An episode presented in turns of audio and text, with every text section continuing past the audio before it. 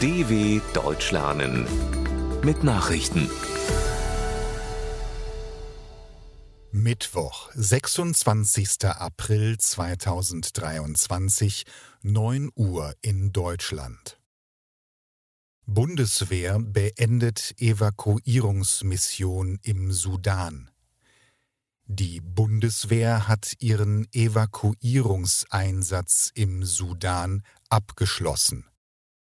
Wie das Einsatzführungskommando der Bundeswehr im Kurzbotschaftendienst Twitter mitteilte, landete zuletzt eine Maschine des Typs A400M mit rund 120 Menschen an Bord in Jordanien. Die anschließende Weiterreise nach Deutschland werde vorbereitet, hieß es.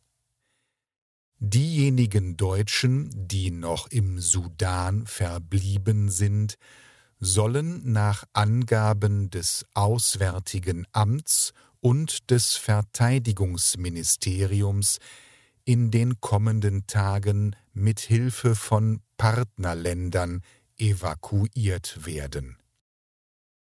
Kontrahenten im Sudan nicht zu Verhandlungen bereit. Die von den USA vermittelte Feuerpause im Sudan hält nach Auffassung der Vereinten Nationen UN bislang in einigen Teilen des Landes. In der Hauptstadt Khartoum allerdings würden die Kämpfe weitgehend fortgesetzt oder in einigen Fällen intensiviert, sagte der UN-Sonderbeauftragte für den Sudan, der deutsche Volker Pertes, vor dem Weltsicherheitsrat in New York. Es gebe zudem zahlreiche Berichte über Wohnungseinbrüche und Plünderungen. Es gebe keine Anzeichen, dass die Kriegsparteien bereit seien, ernsthaft zu verhandeln.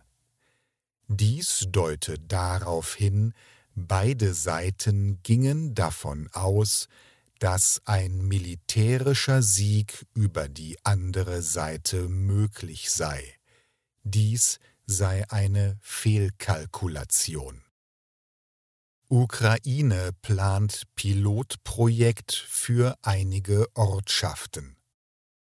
Die ukrainische Regierung hat in einem Pilotprojekt die Neuerrichtung von sechs im Krieg zerstörten Ortschaften nach neuesten technologischen und ökologischen Standards angekündigt. Sie würden besser als zuvor wieder aufgebaut, teilte Regierungschef Dennis Schmihal bei einer Kabinettssitzung mit. Unter den Siedlungen ist auch der von russischen Truppen zeitweise besetzte Kiewer Vorort Borodjanka, dessen Ruinen zu einem der Symbole des zerstörerischen russischen Angriffskriegs gegen die Ukraine wurden.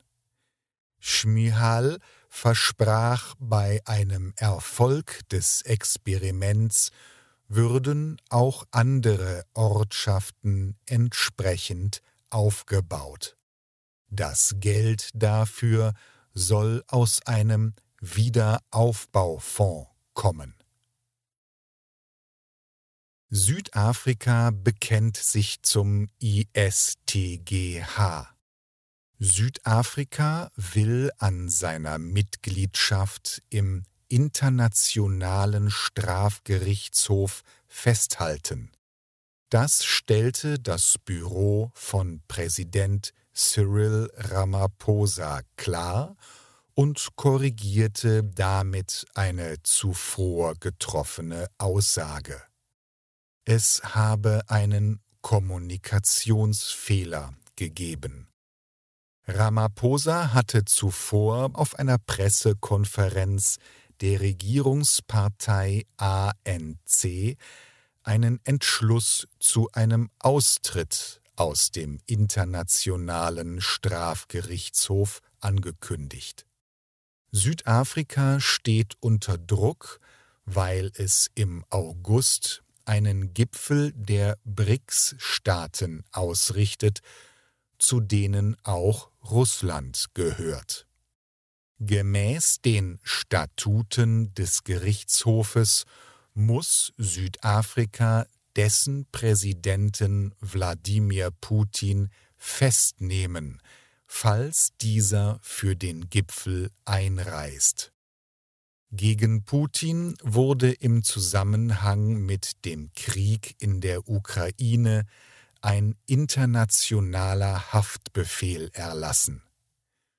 Südafrika verhält sich gegenüber den Kriegsparteien neutral und hat sich auch in der UN-Generalversammlung nie den Resolutionen gegen den Krieg angeschlossen. Taliban töten Drahtzieher des Flughafenanschlags von 2021. Die in Afghanistan herrschenden islamistischen Taliban haben nach US-Angaben eine zentrale Figur einer verfeindeten Terrormiliz getötet. Der Sprecher des Nationalen Sicherheitsrates der USA, John Kirby, sagte in Washington, es handele sich um den Drahtzieher mehrerer Anschläge, darunter des Selbstmordattentats am Kabuler Flughafen im August 2021. Während des chaotischen Abzugs der US-Streitkräfte hatten sich damals tausende Menschen in der Hoffnung auf Ausreise am Flughafen gedrängt. In der Menge tötete ein Selbstmordattentäter mindestens 170 Afghanen sowie 13 US-Soldaten.